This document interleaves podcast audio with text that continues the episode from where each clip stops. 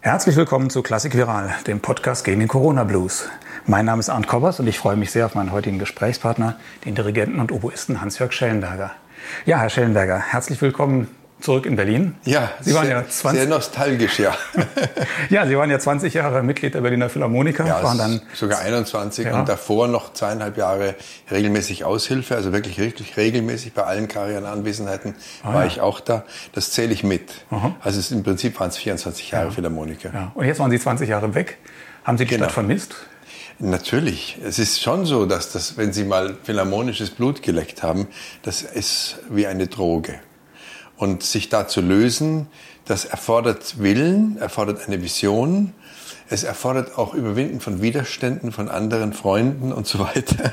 Aber ich hatte von Anfang an in meinem Kopf, also in meinem Berufsleben zu sagen, ich möchte eigentlich nicht an der Position eines Solobläsers alt werden. Weil ich viel zu viel beobachten musste, wie dann diese älteren Kollegen ja richtig gemobbt worden sind, wie man heute sagt, wie es denen einfach nicht gut ging mehr. Es hat natürlich heute sich alles verschoben. Das heißt, man kann heute viel länger spielen, man ist technisch besser vorbereitet. Ich kann heute mit meiner Artentechnik weiterhin so spielen, wie ich es auch schon vor 30 Jahren konnte. Und ich stelle mich hin und spiele ein Strauß- und Wohnkonzert ohne jede Mühe. Das war früher unvorstellbar. Mhm. Also ich erinnere mich mhm. noch, dass mein Kollege Lothar Koch gesagt hat, also mit 35 Strauß, das ist das Äußerste. Und ich habe gesagt, ich habe mir einfach gedacht, das stimmt nicht. Und ja, das verbindet mich jetzt schon bis jetzt. Und ich habe auch eine Neuausgabe gemacht von dem Stück für Hähnle. Und jetzt haben wir endlich eine schöne Ausgabe und ich spiele das immer noch mit Vergnügen. Ich will damit sagen, die ganze Geschichte, die man so erlebt in seinem eigenen Leben, hängt sehr stark vom inneren Zustand dessen ab, der was macht. Also hat man eine Vision, hat man ein Ziel, liebt man Musik, das ist ein ganz wichtiger Punkt. Denn viele, die aus dem Orchester rausgehen, die legen ihr Instrument weg oder verkaufen es und Schluss aus. Mhm. Das hätte es für mich nie gegeben. Mhm. Sie werden jetzt Chefdirigent der Berliner Symphoniker. Ja. Im Jahre 2000 war das noch eines der großen Berliner Symphonieorchester und dann kam eine Sparrunde im Jahr 2004. Ja. Damals gab es acht staatlich subventionierte Orchester hier in Berlin. Dann waren es nur noch sieben. Die Berliner Symphoniker sollten abgeschafft werden, bekamen ja. keine Subventionen mehr.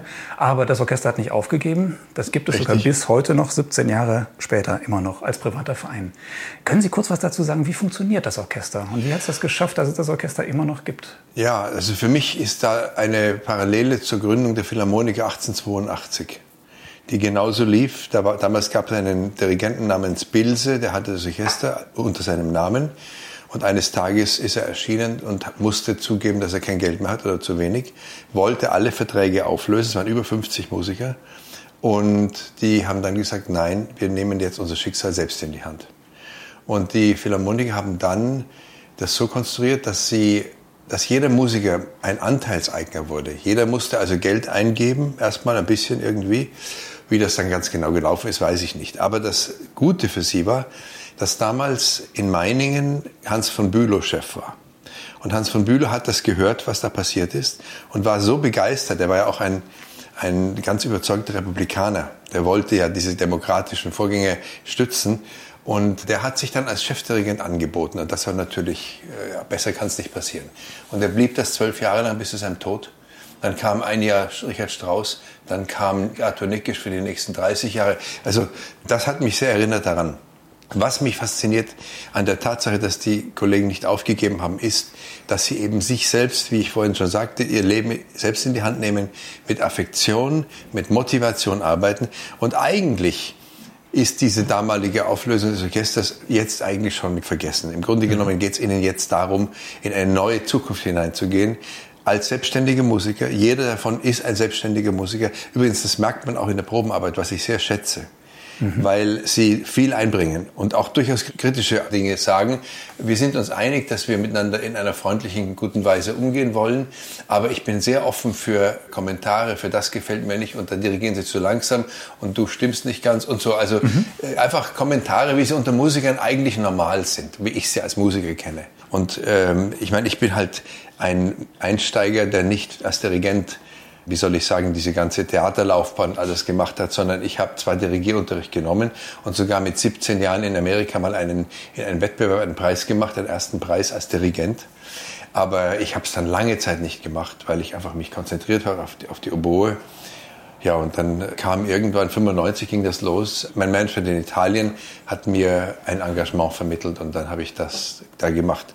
Und ich sehe das Orchester also jetzt in einer Situation, wo ich alles, was ich in meinem Leben erfahren konnte als Musiker, einbringen möchte, musikalisch, organisatorisch, durchaus auch im Sinne von, dass ich mich darum bemühe, Fundraising zu machen, wie man das so schön sagt, also dass ich versuche, Geldquellen zu finden, die helfen, um bestimmte Projekte zu finanzieren und dann vielleicht auch eine etwas breitere finanzielle Basis auf die Beine zu stellen, auf privater Ebene. Mhm. mhm.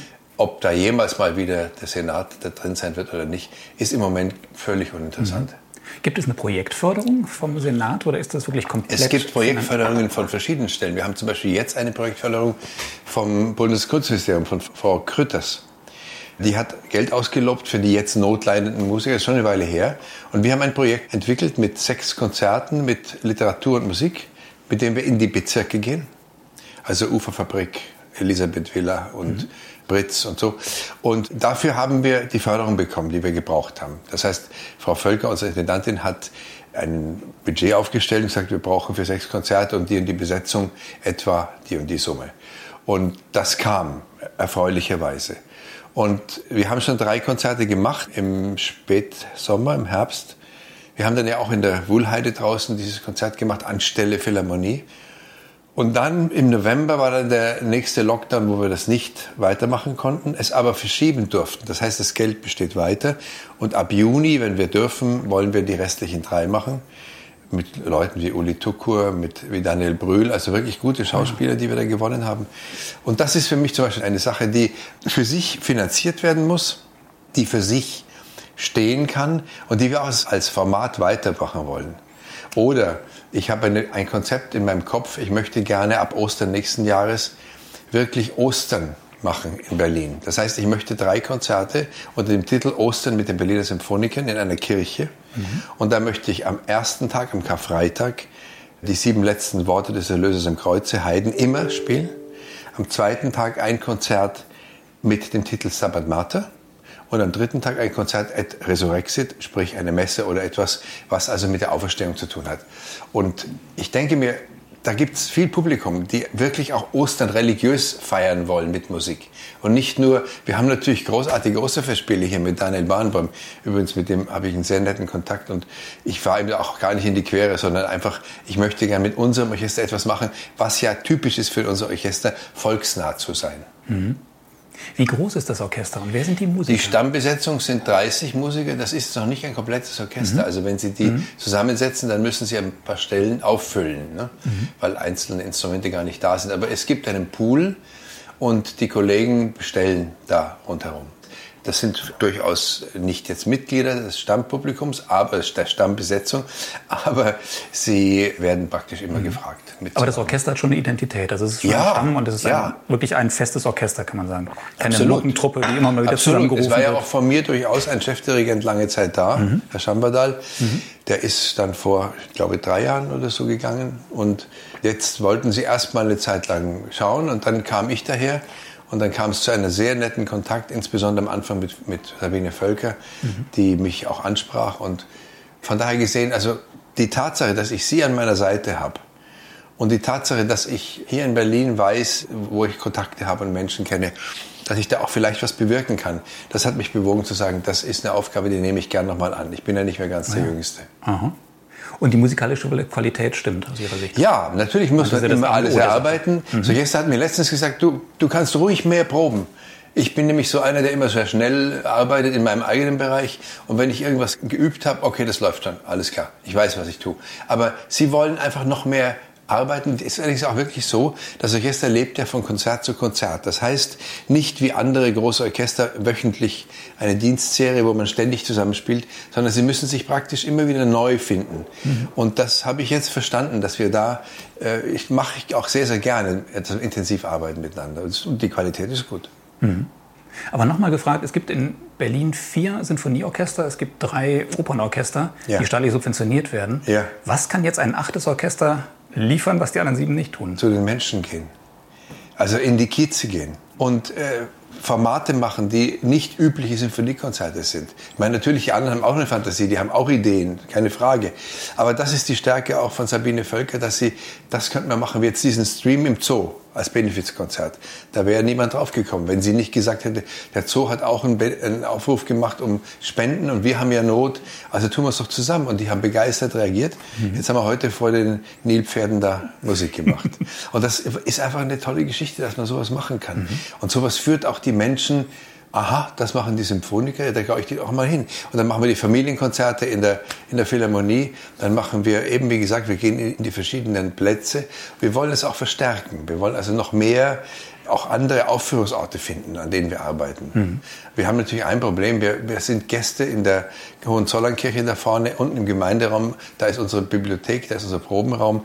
Das ist eine etwas mühsame Arbeits, mhm. Arbeitsplatz. Wir träumen von irgendwann einmal einem eigenen Haus, wo wir zumindest proben können. Mhm. Aber was noch nicht ist, kann ja vielleicht noch werden. Aber wenn Sie sich nur von den Einnahmen der Konzerte finanzieren und ja. verspenden und von solchen Sachen zu Corona-Zeiten ist das ja wahrscheinlich existenzbedrohend. Nicht? Und es ist, absolut, ja. Und ist es nicht auch generell immer so ein Wandel am Abgrund und so ein Grad, wo man denkt, oh, hoffentlich ja, man, geht es gut, muss, hoffentlich gibt es ja, nächstes ja, Jahr überhaupt natürlich. Man muss, man muss einfach optimistisch sein und es gibt schon was. Wir haben allerdings auch die Fühle wieder ausgestreckt wieder nach China zu reisen, nach Japan. Da gibt es überall jetzt neue Verbindungen oder es gibt Verbindungen, die auch schon früher waren. Und diese Reisen, die bringen dann auch was ein und dann so schaukelt sich was zusammen. Also auch nach Spanien habe ich meinen eigenen Agenten jetzt motiviert, da mal ein paar Ideen zu entwickeln und so weiter. Also da bringe ich natürlich auch was mit ein aus mhm. meiner ganz privaten Tätigkeit als Dirigent. Mhm. Ich habe ja in Japan auch noch ein Orchester, wo ich Chef bin, mhm. in Okayama seit 2012. Und das endet zwar jetzt mit März 2022, das sind zehn Jahre, das ist genug. Aber ich bin trotzdem viel in Japan, habe einen sehr guten Agenten und der hilft mir natürlich zum Beispiel in solchen Dingen jetzt, um Reisen nach Japan mhm. zu ermöglichen. Ja, kommen wir noch mal zu Ihnen. Sie haben das ja vorhin schon erwähnt, Sie haben auch mal Dirigierkurse genommen. Ich weiß nicht, haben Sie richtig studiert Dirigieren oder haben Sie nur Oboe studiert und dann Kurse? Ich habe Oboe studiert. Ich habe bei Jan Kuzier in München und später auch bei Martin Stefani in Detmold, wo ich auch jeweils Oboe studiert habe, so ein bisschen zugeguckt, reingeschaut und Unterricht genommen im Sinne, wie, was, was macht man mit Dirigieren?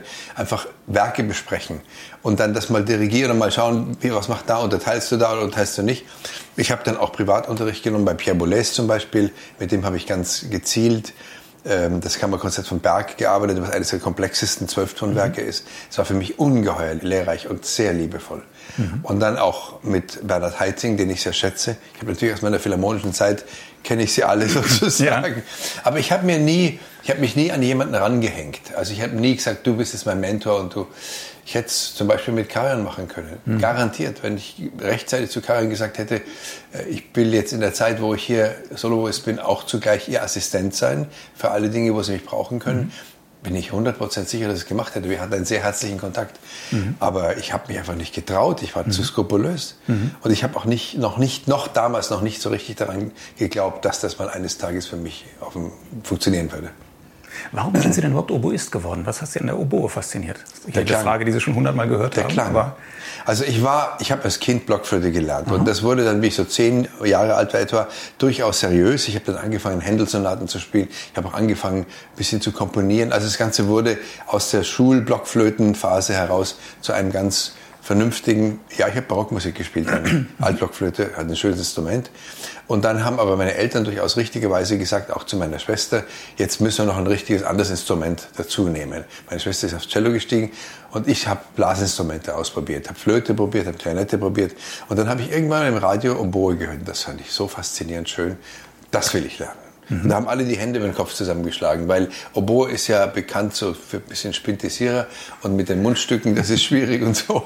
Aber da hatte ich ein Riesenglück, weil mein angeheirateter Onkel, das ist der einzige Musiker in der Familie gewesen, Geiger in Chemnitz, damals noch tiefste DDR, hat seinen Kollegen, Oboisten dort, Englischhornisten eigentlich, gebeten, jedes, jeden Monat drei Rohre zu machen. Und er hat sie mir geschickt. Und das war hervorragende Qualität. So habe ich von Anfang an optimale Voraussetzungen gehabt. Mhm. Und dieser, ich bin dann auch oft bei diesem Onkel gewesen, der hat dann immer mit mir geübt und so. Also so guten Start haben wenige junge Musiker. Mhm. Ja, als Oboist muss man ja auch handwerklich begabt sein. Ne? In gewisser Weise sollte man mit dem Instrument handwerklich umgehen können. Also es gibt viele Oboisten mit zwei linken Händen. Ja, ja das, das funktioniert? Naja, die gehen halt dann zum nächsten Reparateur. Sind ja in Berlin, hier sind gleich mehrere. Also mhm. man findet dann schon jemanden. Aber äh, im Grunde ist eben schon recht, man sollte absolut ein Instrument so weit beherrschen, dass wenn man da an der kleinen Stellschraube dreht, dass man weiß, was man tut. Mhm. Und es sind viele Stellschrauben an so einem Gerät. Ne? Mhm. Und es hilft mir. Naja, und die Blätter natürlich, die Sie auch Die Blätter, das ist ja die Handarbeit, die man lernen mhm. muss. Dafür gibt es aber inzwischen auch sehr präzise Maschinen. Und man kann vieles davon jetzt mit der mhm. Maschine machen. Ne? Mhm. Aber es ist schon, schon ganz gut, dass man äh, eben handwerklich auch ein bisschen was drauf hat. Ich bin zum Beispiel jetzt verheiratet mit einer Harfenistin und wie oft ist an der Harfe irgendwo was, wo was verstellt werden muss, wo ein Pedal aushakt und so weiter. Mhm. Das ist dann immer auch mein Job. Ja. Aber was ich nie so richtig verstanden habe, warum muss man sich als Oboist sein Blatt selber schnitzen? Warum Na, kann man das so, nicht irgendwo aus dem Musikalien das ja nicht. Das ist ja, das ist ja ein, ein, eine Pflanze, die wächst mhm. im gesamten Mittelmeerraum, aber auch weltweit. Ich kriege zum Beispiel Holz aus Shanghai unter anderem. Das ist eine, ja, eine Art Bambuspflanze, also nicht Bambus selbst, sondern die heißt Arundo donax, ist so bambusmäßig strukturiert, mhm. ist innen hohl und die wächst an Flussufern entlang. Und äh, ja, jeder hat ein anderes Gefühl, jeder hat einen anderen Ansatz ein bisschen. Jeder möchte mit so mehr oder weniger Widerstand spielen. Das kann man zwar alles kaufen, aber das ist mühsam, das immer anzupassen und es ist viel leichter, wenn man sich die Mühe und die Geduld genommen hatte am Anfang in der Karriere und wirklich waschkörbweise Rohre gebaut hat und mhm. sie dann auch kann. Mhm. Dann kann man nämlich jederzeit, zu jeder Gelegenheit sich damit auch anpassen. Denn zum Beispiel ein Rohr, was ich heute bei mir oben in den Bergen baue, auf 750 Meter Höhe, kann ich unten in Meereshöhe nicht spielen. Wirklich? Ja, wegen der Luft, wegen des Luft, mhm. äh, der Luftdichte. Ja. Ja? Sogar der, wenn wir nach Salzburg gefahren sind, Festspiel von hier, hier sind wir auf 30 Meter und dort sind wir 400 Meter. Mhm. Schon da musste ich meine Rohre an diese Höhe anpassen, weil das ist physikalisch sehr einfach. Die Luftmoleküle sind weiter oben, weiter auseinander. Sprich, mhm. man braucht mehr Energie, um sie zum Schwingen zu bringen. Allein das ist so ein Phänomen, das man also auf diese Weise eben überwinden muss. Oh ja. Und als äh, Profi-Oboist, der jetzt wirklich regelmäßig ja. Konzerte gibt und üben muss jeden Tag, wie viele Rohre müssen Sie bauen pro Woche? Also in der Zeit, wo ich volltätig Oboist war, habe ich im Jahr so ca. 100 bis 150 Rohre gebaut, weil ich ja nicht alle benutzen kann. Ja etliche davon. Also jeden sind, zweiten, dritten Tag ein Rohr. Ja, ich, hab, ich baue immer in Serien. Also ich mache dann immer mhm. so zehn Stück und, oder 15 und dann baue ich sie nach und nach. Und auch wenn ich auf Reisen gehe, nehme ich sie immer halbfertig oder quasi fertig mit mhm. und passe sie dann an den Orten, wo ich bin, an. Und dann, wenn ich es gespielt habe, dann schmeiße ich es weg. Es gibt Kollegen, gerade in Paris ist das sehr, sehr beliebt. Mein Freund Maurice Burg, älterer Kollege, der baut viel, viel mehr Rohre. Der baut zack, zack, zack, zack, spielt einen Tag drauf und weg. Und also das ist bei mir nicht so. Ich kann ein Rohr schon zehn Konzerte lang spielen. Also es geht dann schon ganz gut. Oh ja. Und wie lange braucht man vielleicht abschließende Frage dazu, bis ein Rohr wirklich spielbar ist? Also wenn die Nettozeit nehmen, ist es eine halbe Stunde. Halbe Stunde. Ja. Aber trotzdem, da kommt ja was zusammen. Ja, kommt Zeit zusammen. Ja. Aber man macht, man arbeitet nicht am Stück, sondern man, mhm. man macht die erste Phase ist das rohe Holz aussuchen, dann ausrubbeln, mhm. dann auf Form schneiden, dann muss es wieder wässern. Das Wässern habe ich jetzt nicht gerechnet. Das ist, mhm. dann liegt dann eine halbe Stunde im Wasser, weil man kann es so bearbeiten. Und dann muss man es auf eine sogenannte Hülse aufbinden, das Holz, und dann durch eine Maschine laufen lassen, wo die Bahn geschabt wird, und dann ist es im Prinzip schon fertig. Mhm. Ja. Aber Sie sind die einzigen Musiker, die sich Ihr Instrument selbst äh, regelmäßig zusammenbauen. Fagottisten auch.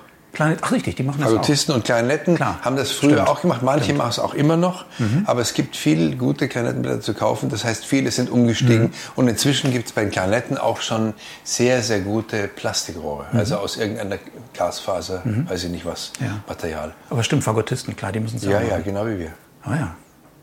Ja, Sie sind ja dann nach dem Studium zuerst ins Rundfunksinfonieorchester in Köln gegangen. Genau. Waren da erst zweiter Oboist, dann Solo-Oboist. Ganz genau. Dann 1980 auf die feste Stelle bei den Berliner Philharmonikern. Ja. Die haben ja noch die letzten zehn Jahre unter Karajan miterlebt. Zwölf Jahre sogar. Zwölf Jahre sogar. Naja, weil ich 77 Jahre als so, Aushilfe ja. eingestiegen mhm. bin und alle Perioden mhm. mit ihm mitgemacht habe. Mhm. Also er hat immer, immer wenn er kam, musste ich gerufen werden. Ja. Und ich habe dann schon meinen Kölner Dienstplan nach dem Berliner Dienstplan ein bisschen gerichtet. Ja. Und wenn es geknatscht hat, dann hat eigentlich Karajan immer gesagt, aber ähm, wir organisieren das schon. Ja. So.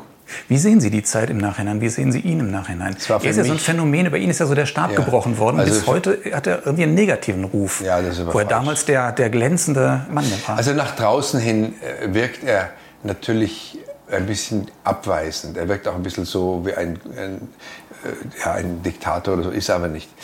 Was bei ihm auch noch nachwirkt, ist natürlich seine doppelte Mitgliedschaft in der NSDAP. Und dass er halt politisch, er war überhaupt nicht politisch, er war Opportunist. Hm. Wie so manche. Nennen wir Richard Strauss noch deutlicher. Er wollte halt dirigieren, er wollte seine Werke, er wollte als, als Dirigent Karriere machen und das hat er ja auch. Ich habe mit ihm ein sehr persönliches, herzliches Verhältnis gehabt. Und für mich war es in jeder Hinsicht die schönste, stärkste Zeit meiner Musikkarriere. Weil es mit ihm so war, dass er mich 100% spielen ließ. Er vertraute mir. Er sagte auch oft zu mir, wunderbar, was Sie gerade gemacht haben und so. Und also ich konnte, und ich konnte mich einbringen. Ich musste also nicht, er hat schon mal gesagt, da vielleicht ein bisschen mehr oder so, aber, aber im Prinzip war ich frei. Ne?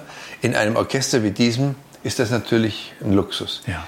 Und ich habe dann eben auch ab 83, 80 angefangen, 83 war ich dann Geschäftsführer für den ganzen Copyright-Bereich des Orchesters für 14 Jahre. Und da habe ich natürlich auch mit ihm relativ viel zu tun gehabt, wie wir da die verschiedenen Produktionen äh, organisieren. Ich meine, zu seiner Zeit ist ja produziert worden ohne Ende. Da haben mhm. wir in der besten Zeit 25 Platten im Jahr gemacht. Ne? Unglaublich. Ja. Kann sich nicht er vorstellen hat, heute. Er hat eine Zeit den Klassik-Weltmarkt mit 10% repräsentiert. Ja, und die Grammophon, ich glaube, die Hälfte von der mhm. Grammophon war Karajan. Ja. Aber wie gesagt, ich habe persönlich ein ganz schönes, gutes Verhältnis gehabt. Er hat mich auch immer ernst genommen, mich gerufen, wenn er irgendwelche Probleme, Fragen hatte. Auch wie wir damals den Krach hatten zum Thema Sabine Meyer, hat er mich in sein Zimmer gerufen und gesagt, was denken Sie darüber und so. Und ich habe mich sehr ehrlich geäußert. Und er hat ja ein bisschen den Kopf gewiegt und sagt, ich kann ja auch nicht mit allen Musikern, aber er war jedenfalls total bereit äh, zuzuhören und nicht, mhm. und nicht das alles runterzubügeln. Ja. Er ist nach außen natürlich, er war ja auch ein bisschen unsicher. Er war ein eher kleingewachsener Mensch und er wirkte nach außen, auch was Menschenkenntnis betraf, aus meiner Sicht ein bisschen unsicher. Und hat sich dann auch manchmal mit Leuten äh, verbündet, wo ich mir hinterher gedacht habe, na, das ist jetzt keine gute Idee. Aber das ist seine Sache. Mhm. Aber wenn ich das beobachte, wie, was er musikalisch speziell in seinem Spezialgebiet Oper und auch Spätromantik gemacht hat, das ist bis heute für mich noch immer die Latte. Mhm. Man wirft ihm ja auch vor, es sei zu glatt, es sei auf so schön klangpoliert und so. Ja, was er, er hatte eine völlig andere Ästhetik als die heutige. Mhm. Seine Ästhetik war wirklich die, es sollte alles äh, organisch sein, total organisch. Akzente hat er gar nicht geliebt und es sollte alles sehr gemischt klingen und, ja. und er hat aber interessanterweise, wenn er dann Debussy, Pelléas und Melisande wird aufgenommen, in einer, in 30 Sitzungen, muss man sich mal vorstellen. Ich glaube, die EMA ist in die Knie gegangen damals. Also wir haben einen Monat lang haben wir Pelléas und Melisande aufgenommen mit einer solchen Raffinesse und einer solchen, ähm, ja, auch Skrupelhaftigkeit, wie er damit umgegangen ist, das hat mich sehr beeindruckt. Aber es gab natürlich Dinge, die, die sind so dahingegangen. Mhm. Ich weiß noch gut, wie er ganz am Anfang zu mir sagte, kennen Sie fünfte, sechste Beethoven? Habe ich gesagt, na, ich komme vom Rundfunkorchester, wir spielen das nicht so oft. Ich wollte eigentlich keine Probe machen. Ah, ich mache für Sie eine Probe. da hat er wirklich 40 Minuten lang, vor allem die sechste, weil da ist einiges für die Oboe, haben wir die Stellen für die Oboe hat er gemacht mit mir. Das war's dann, da musstest du reinspringen und spielen. Aber es war leicht, weil man, man verstand sehr gut, was er wollte. Seine, seine Ästhetik war eine sehr eigene und wenn man die Ästhetik verstanden hat, konnte man sich sehr gut einbringen. Ob man das gut fand oder schlecht fand, mhm. das ist immer noch eine Frage, wie man Musik betrachtet. Und mhm. da gibt es viele Zugänge zur Musik. Das sollte man nie vergessen. Man sollte nie modisch argumentieren. Ja. Ja. Ne? Ja, und auf Karajan haben Sie dann das, das Gegenmodell ja dann auch nochmal zehn Jahre erlebt oder elf Jahre? Ja, ich habe die ganze Zeit aber auch noch mitgemacht. Ja. Und, ja. Äh, Wie sehen Sie den im Nachhinein? Er wird ja so verklärt, also das völlige Gegenmodell. Ja, ne? völlig anderer Typ. Der war ein, ein wirklich großartiger Musiker, der ganz speziell im Umgang mit Maler für mich also Türen aufgemacht hat. Da habe ich viel gelernt. Und ich war auch dann, wenn er dann sowas dirigierte, die neunte oder die achte, da war ich entweder als Zuhörer drin oder habe gespielt. Ich habe mir keine entgehen lassen, mhm. weil ich das so spannend fand. Und vieles, auch dann später, ganz am Ende der Phase, wo er da war, wo er dann schon seine, seine Krebserkrankung gehabt hatte, da hat er einen Beethoven-Zyklus gemacht, der für mich auch jetzt immer noch absolut beispielgebend ist. Und zwar deswegen, weil er jede Symphonie von Beethoven mit ihrer jeweils eigenen Sprache unterschiedlich macht zu den anderen. Mhm. Und das ist, früher wurde Beethoven über einen Kamm geschoren, heroisch, basta. Ist aber nicht. Ist ganz falsch. Denn es beginnt bei Haydn und es endet irgendwo bei Mendelssohn. Mhm. Ja, also die, die Auferstehungssymphonie Mendelssohn und die neunte Symphonie, das sind verwandte äh, Stücke. Also, und dann auch diese, diese Schritte, wo er von der dritten zur vierten geht oder von der vierten zur fünften, von der fünften zur sechsten, das sind dann immer wieder völlig neue Sujets. Anders als das zum Beispiel bei Mozart ist oder auch bei, bei Haydn noch mehr. Mhm. Bloß Haydn war auch die Grundlage dafür. Haydn war ja der große Revolutionär der war ja eigentlich der wichtigste Mann am Ende des Barock bis zu, zum Beginn der Romantik, der die ganze Musikentwicklung beeinflusst hat. Ne? Mhm. Aber zurück, Avado war eben, äh, er sprach übrigens sehr, sehr gut Deutsch, er war sehr gebildet, er hat sehr viel Philosophie gelesen und sowas. Und er war einfach mit den Sachen, die er machte, sehr genau. Also er hat immer Urtextausgaben versucht zu finden. Er hat immer, er hat auch die Manuskripte von Beethoven zum Beispiel im Musikverein sich angeschaut und vieles mehr. Was bei ihm schwierig war, er war so ein äh, autistisch veranlagter Mensch. Also ich will nicht sagen, der war nicht krank oder so irgendwas Quatsch. Er war nur einer, der eben sehr um sich in seinem Häuschen befand, sozusagen. Und wenn du das Häuschen nicht gestört hast, dann war alles gut. Wenn du aber irgendwie mal äh, was Kritisches gefragt hast oder gesagt, aber das geht jetzt so nicht und so, dann war er sehr irritiert. Das war auch ein typisches Phänomen bei ihm. Seine Proben waren zum Teil geradezu chaotisch.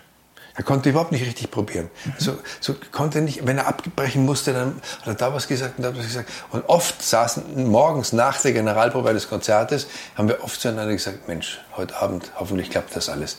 Und dann im Konzert entwickelt er plötzlich eine solche Souveränität und eine solche Aussagekraft und mit seinen Händen und mit seinem Dirigieren, dass man, ja, dass er eben einfach fantastisch war. Was natürlich an so einem Menschen äh, schwierig ist, ist der persönliche Kontakt weil er sich in einem Kokon befindet.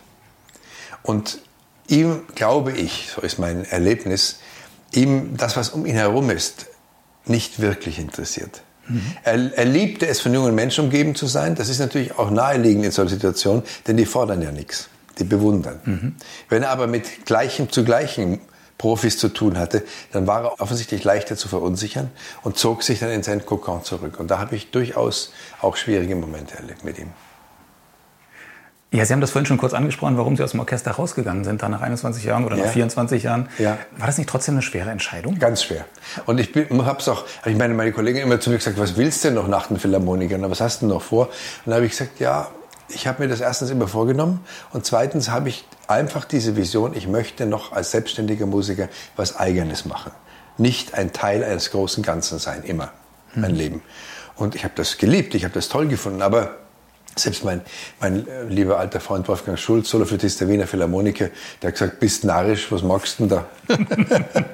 und ich habe dann gesagt, ja, ähm, ich habe es probiert. Und dann war das natürlich am Anfang ein sehr holpriger Weg. Und ich musste ja lernen. Oboe spielen war auf dem Niveau und dirigieren war auf dem ja. Niveau. Ne? Mhm. Und jetzt musste erstmal anerkannt werden. Du musst ja auch selber zurechtfinden. Also musst finden, musst die ganzen Partituren, die du gespielt hast, alle neu lernen. Alle mhm. erstmal dir klar machen. Ich habe zum Beispiel Stunden über Stunden Analysen gemacht mit den Werken. Das, was ein Dirigierschüler macht, musste ich im Prinzip nachholen. Und das war für mich eine faszinierende Zeit. Mhm. Und dann hat sich mehr und mehr entwickelt. Und äh, ja, es war auch natürlich auch möglich, weil meine Frau, Harfenistin, auch Musikerin, wir haben ja auch bei den Philharmonikern zusammen gespielt, äh, mich enorm unterstützt hat. Mhm. Also ich habe immer wieder gesagt, Mensch, war das eigentlich gut, dass ich weggegangen bin? Und sie sagt, nein, das war richtig, du hast mhm. genau den richtigen Zeitpunkt gewählt. Mhm. Wie war das in der Außenwahrnehmung? Ich meine, Sie waren ja noch einer der prominentesten, der besten Oboisten der ja. Welt und plötzlich waren Sie ein, ja, ein Nobody. Aber ich war immer noch der Oboist. Der Oboist war natürlich ja, immer noch. Und die Leute haben mich schon respektiert. Äh, weiß ich nicht, wie sie über mein Dirigententum immer gedacht haben, aber ich hatte Respekt. Mhm. Und Sie wissen ja selber, so ein großer Mann wie Nicolas Anoncourt ist ja nicht unbedingt ein großer Dirigent gewesen aber ein unglaublicher Musiker. Und wenn Sie als Musiker daherkommen, sind Sie mit den Musikern schon mal näher beieinander. Mhm. Sie müssen dann einfach nur sich bewusst machen, Sie sind jetzt auf der anderen Seite. Das heißt, nicht fraternisieren, nicht ähm, so dirigieren, wie man spielen würde, sondern es ist ein anderer Beruf. Da mhm. muss man einfach anders angehen. Und da muss man auch eine gewisse Distanz halten, da muss man vieles lernen. Da habe ich auch viele Fehler gemacht in meinem Leben und habe nach und nach halt gelernt. Und äh, ja, das hat sich dann entwickelt. Und dann kam so ungefähr nach zehn Jahren so das Gefühl, na jetzt ungefähr wir's. Mhm. Sind wir auf dem richtigen Weg, sagen wir so. Mhm. Sie haben ja inzwischen eine Menge große Orchester in aller Welt dirigiert. Ja. Aber wenn ich es richtig gesehen habe, relativ wenig in Deutschland. Fast überhaupt nicht. Ist das schwierig hier als Quereinsteiger? Nicht, dass hier ich glaube, dass, ich glaube, dass in Deutschland die Tatsache, wenn ein, wenn ein Musiker das Stabel in die Hand nimmt, dass er dann äh, eher von so betrachtet wird, naja, das ist wirklich so, ne? Ja, ich meine, es gibt ja Beispiele. Es gibt ja Beispiele, wo sehr berühmte Musiker dann das Dirigieren angefangen haben und es hat wirklich nicht funktioniert. Mhm. Oder war schlecht oder war nicht, mhm. überhaupt nicht das Niveau von dem, was dieser Mensch eigentlich sonst darstellt. Aber es gibt doch eine Menge Gegenbeispiele. Es gibt Gegenbeispiele. Und eines der Gegenbeispiele ist zum Beispiel Rudolf Kempe, sagt Ihnen das sicherlich mhm, was. Klar. War Soloist im Gewandhaus. Nebenbei auch ein guter Pianist übrigens. Mhm. Der war ein großer Dirigent. Das war einer von den schlagtechnisch besten Dirigenten, die ich je erlebt habe in meinem, mhm. in meinem Laufbahn. Oder wer hatte noch Oboe? Es gibt eine ganze Menge Oboisten, die dann auch dirigiert haben. Mhm. Und nach mir jetzt auch wieder Junge, die mhm. dann nebenbei oder haupt, hauptamtlich dirigiert. Mhm. Lukas Matthias zum Beispiel, der Oboist, der in Freiburg Professor ist, aber eben auch jetzt sehr viel dirigiert. Mhm. Es ist auch nicht mehr so, dass der Dirigent so der große Heilige oder der große Titan ist und, und man steht davor und bewundert, sondern ein Dirigent ist heute das, was zum Beispiel Simon Rattler repräsentiert hat, ein Teamarbeiter, mhm. der eben mit den Leuten zusammen Musik machen möchte der sich auf die gleiche Stufe stellt und nicht drüber. Und wenn ich eine gute Meinung vom Musiker bekomme und ich habe mich nicht so gut vorbereitet oder ich habe irgendwas anderes falsch verstanden, dann bin ich dankbar dafür, wenn ich korrigiert werde. Ehrlich, das ist nicht, äh, nicht Koketterie.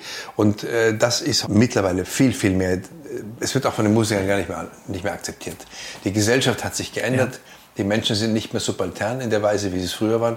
Als ich noch einstieg, vor ja, über 30 Jahren, 40 Jahren, da war eine völlig andere Mentalität des Musikers. Der Musiker empfand sich viel mehr als Handwerker denn mhm. als Künstler. Mhm. Das hat sich erst in den letzten 40 Jahren so weiterentwickelt. Ja.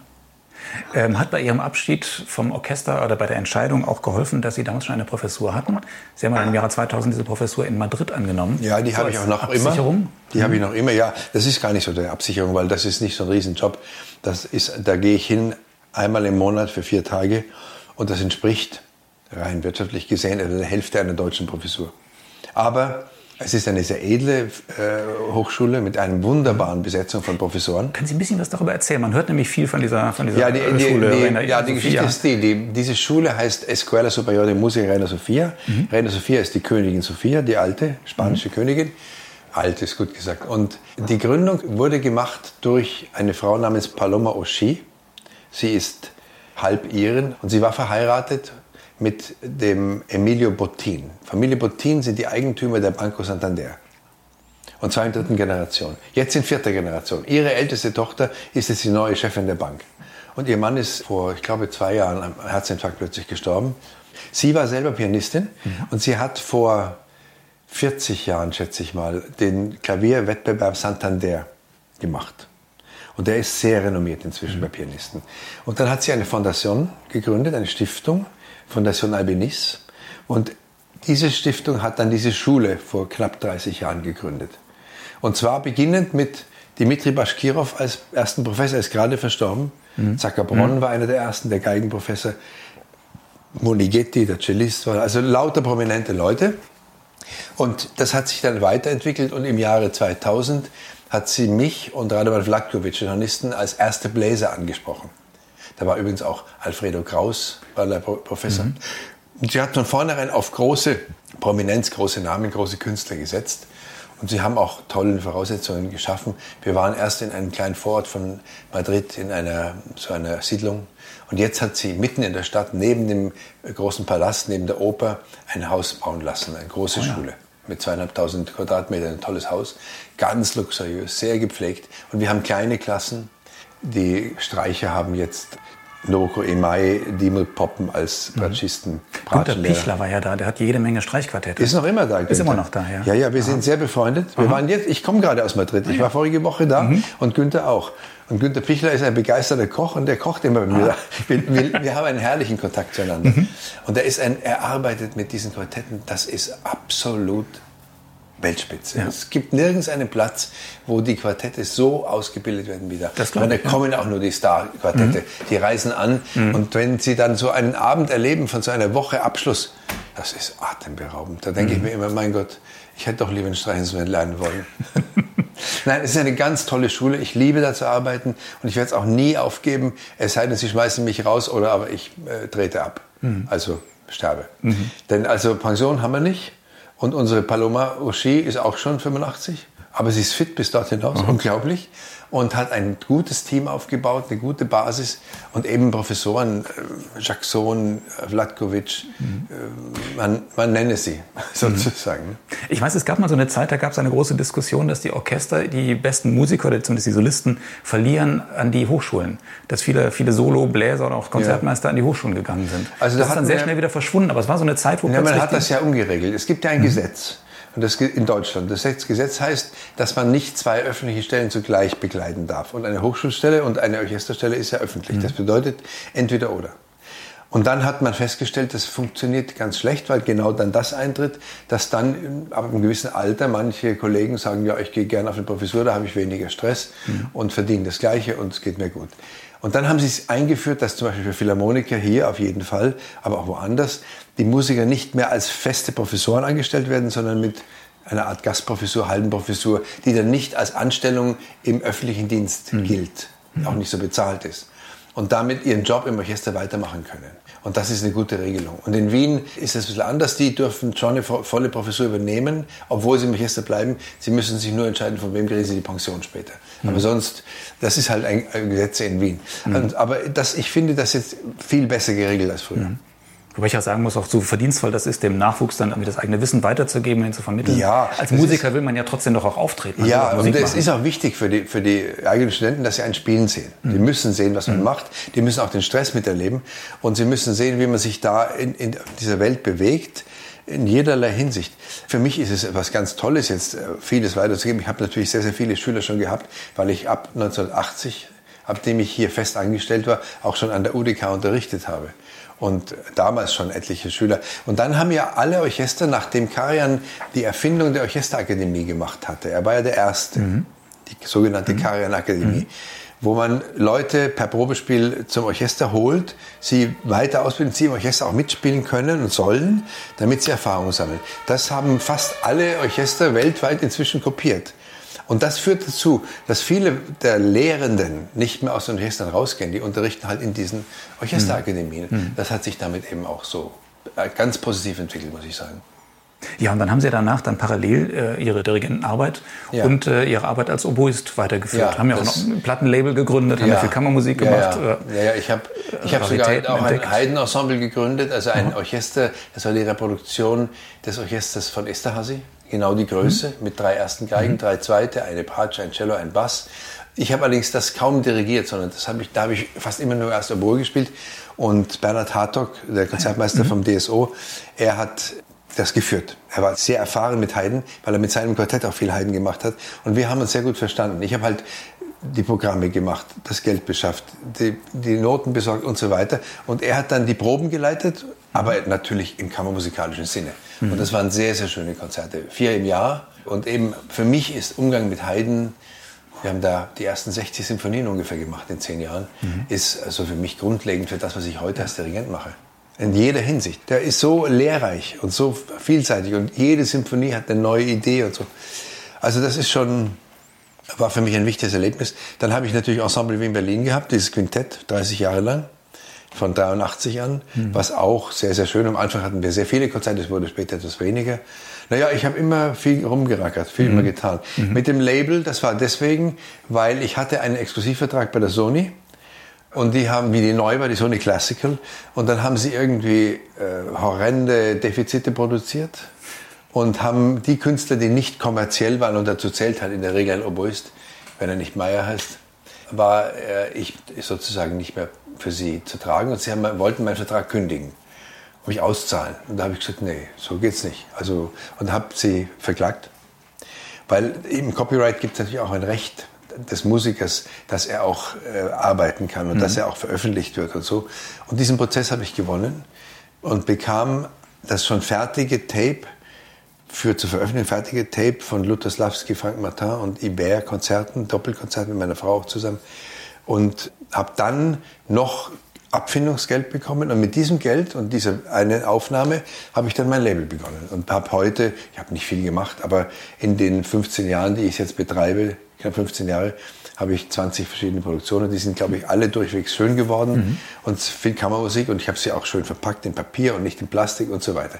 Mhm. Also das war für mich eine sehr, sehr schöne Arbeit und ich mache es auch weiter. Ich werde im September eine CD produzieren mit unserem Orchester wo ich wieder auch als Label Chief auftrete. Oh ja. Und das eben dann, aber es ist natürlich heute Vertrieb, CDs, können Sie praktisch vergessen. Ja.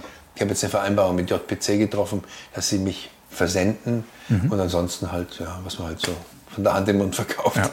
ja. Sie haben das vorhin schon gesagt, als quasi neuer junger Dirigent mussten Sie sich eine Menge Partituren draufschaffen, eine Menge aneignen. Das ja. ist ja doch eine Menge Arbeit. Gleichzeitig ist es ja auch eine Menge Arbeit, äh, das Oboenspiel auf dem Niveau weiterzubehalten. Richtig. Das äh, war aber keine Verlockung, das aufzugeben und sich nur auf das Nein, also viele meiner Kollegen, die diesen Schritt gegangen sind, haben es aufgehört. Mhm. Zum Beispiel Dagi Boyd, Soloist vom Chamber of Europe, mhm. der hat aufgehört zu spielen und hat einfach ich konnte das einfach nicht. Für mich mhm. ist das Oboe-Spielen wie Atmen.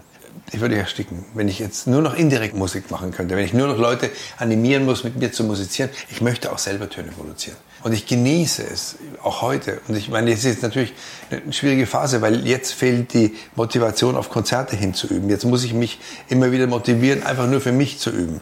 Aber gut, ich meine, äh, es geht. Ich habe halt schon viel Erfahrung. Und übrigens interessant ist, dass wenn man intensiv und bewusst unterrichtet, das ist fast wie üben. Erstens mhm. hat man sowieso das Instrument dabei. Zweitens ist man sich in vielen Dingen bewusst, was für Probleme es sind, wie es funktioniert. Und wenn man das alles auch für sich selber beherzigt, dann kann man das Niveau ganz gut halten. So ist jedenfalls meine Erfahrung. Und ich könnte also wirklich, wie gesagt, wenn ich sage, am Wochenende muss ich Strauß und Konzert spielen, wäre kein Problem. Ja. Schön zu hören. Ja, ich bin sehr glücklich darüber. Ich, ich sage immer wieder in meiner Laufbahn, ein ganz großer Teil dessen, was mich ausmacht, ist das Glück, das ich im Leben gehabt habe. Übrigens auch mit meiner Familie, meinen vier großen Kindern. Mhm. Ja. Oh ja. Ja, vielleicht letzter Punkt. Oder fünf, besser gesagt. Entschuldigung. Ja. Sie sind seit 2012, sagten Sie gerade, Chefdirigent in Japan. Okayama, ist das, ja. ja. Mhm. Was ist das für ein Orchester? Und ein ähnliches wie dieses hier. Und, ah. Auch ein Orchester, das mhm. nicht fest angestellt ist. Allerdings, mhm. die haben einen fantastischen Saal. Ein Saal wie die Philharmonie. Aus meiner Sicht klingt er besser als die Philharmonie. Ist halt so der alte, alte Stil, also vorne ist die Bühne und das schwingt sich Aha. so nach oben. Aber durchaus modern, 2000 Plätze. Und wenn ich da komme, dann ist er also mindestens zu zwei Drittel besetzt. Mhm. Ist das noch heile Welt für die Klassik in Japan? Ja, heiler, heiler als bei uns. Mhm. Viel heiler. Und vor allen Dingen auch, äh, ja, es wird hochgeschätzt. Es werden auch höhere Preise bezahlt für die Karten und so. Die Leute gehen dahin.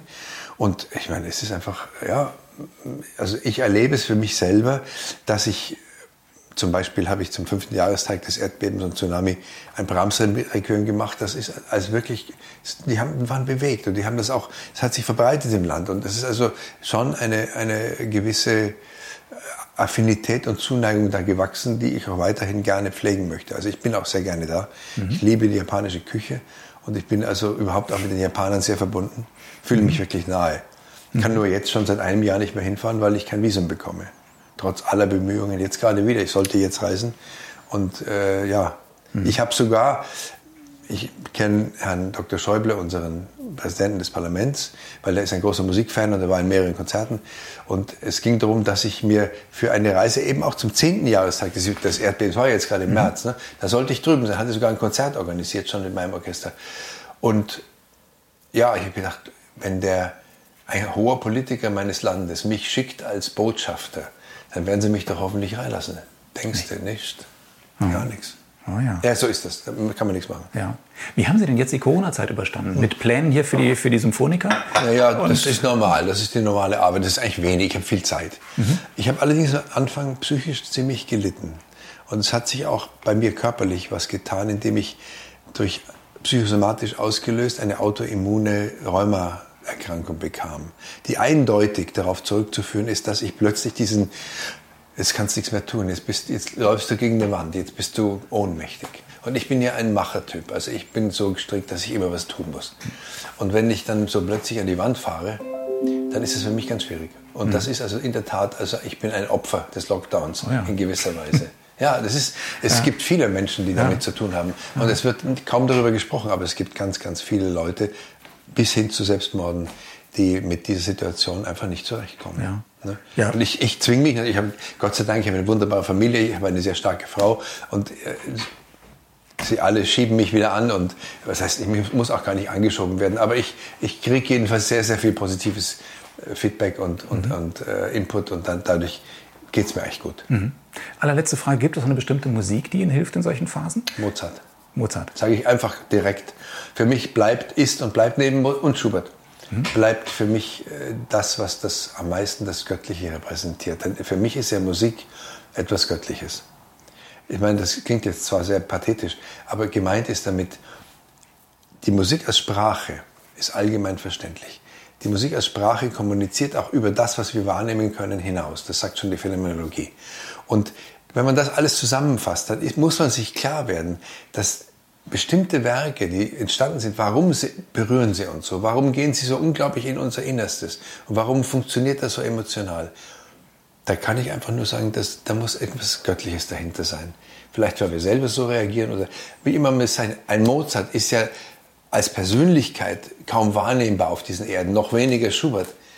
Aber seine Musik, wie er geschrieben hat, wer kann so schreiben, wenn er mhm. nicht irgendwie wie ein Medium sozusagen. Und für mich ist das auch deswegen so eine starke Musik, die mir gut tut, weil sie mich innerlich frei macht. Also sie bedrückt mich nicht, sie ist nicht lastend, sie saugt mich nicht ein, sondern sie, sie gibt mir immer wieder das Gefühl, da gibt es zwar negative Erlebnisse, aber machen wir uns nichts draus. Strecken wir die Zunge raus. Mozart. In mhm. vielen, vielen, da kann ich Ihnen viele Beispiele sagen, ja, ja, kennen Sie sicher alle. Mhm. Und das ist, dann, das ist dann zum Beispiel sehr antipodisch zur Wagnerschen Musik, mhm. wo Sie ja viel mehr in die Schwärze des Lebens sozusagen hineingezogen mhm. werden. Hoffen wir einfach, dass wir bald diese schrägen Zeiten hinter uns haben und dass er wieder Konzerte erlebt. Ich hoffe, wir, wir haben ja schon die Pläne für Juni, also ob wir das schaffen, das werden wir noch sehen. Mhm. Aber irgendwas wird schon sein. Im Oktober soll ich wieder nach Japan fahren. Ich hoffe, bis dahin darf ich wieder.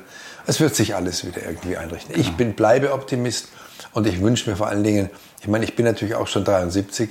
Ich hoffe, dass ich noch ein paar interessante Jährchen haben kann als Musiker, als aktiver Musiker. Darauf drück, freue ich mich. Drücke Ihnen und uns die Daumen. Danke. Ja, vielen Dank fürs Gespräch, Herr Schellenberger. Dankeschön. Und danke fürs Zuhören.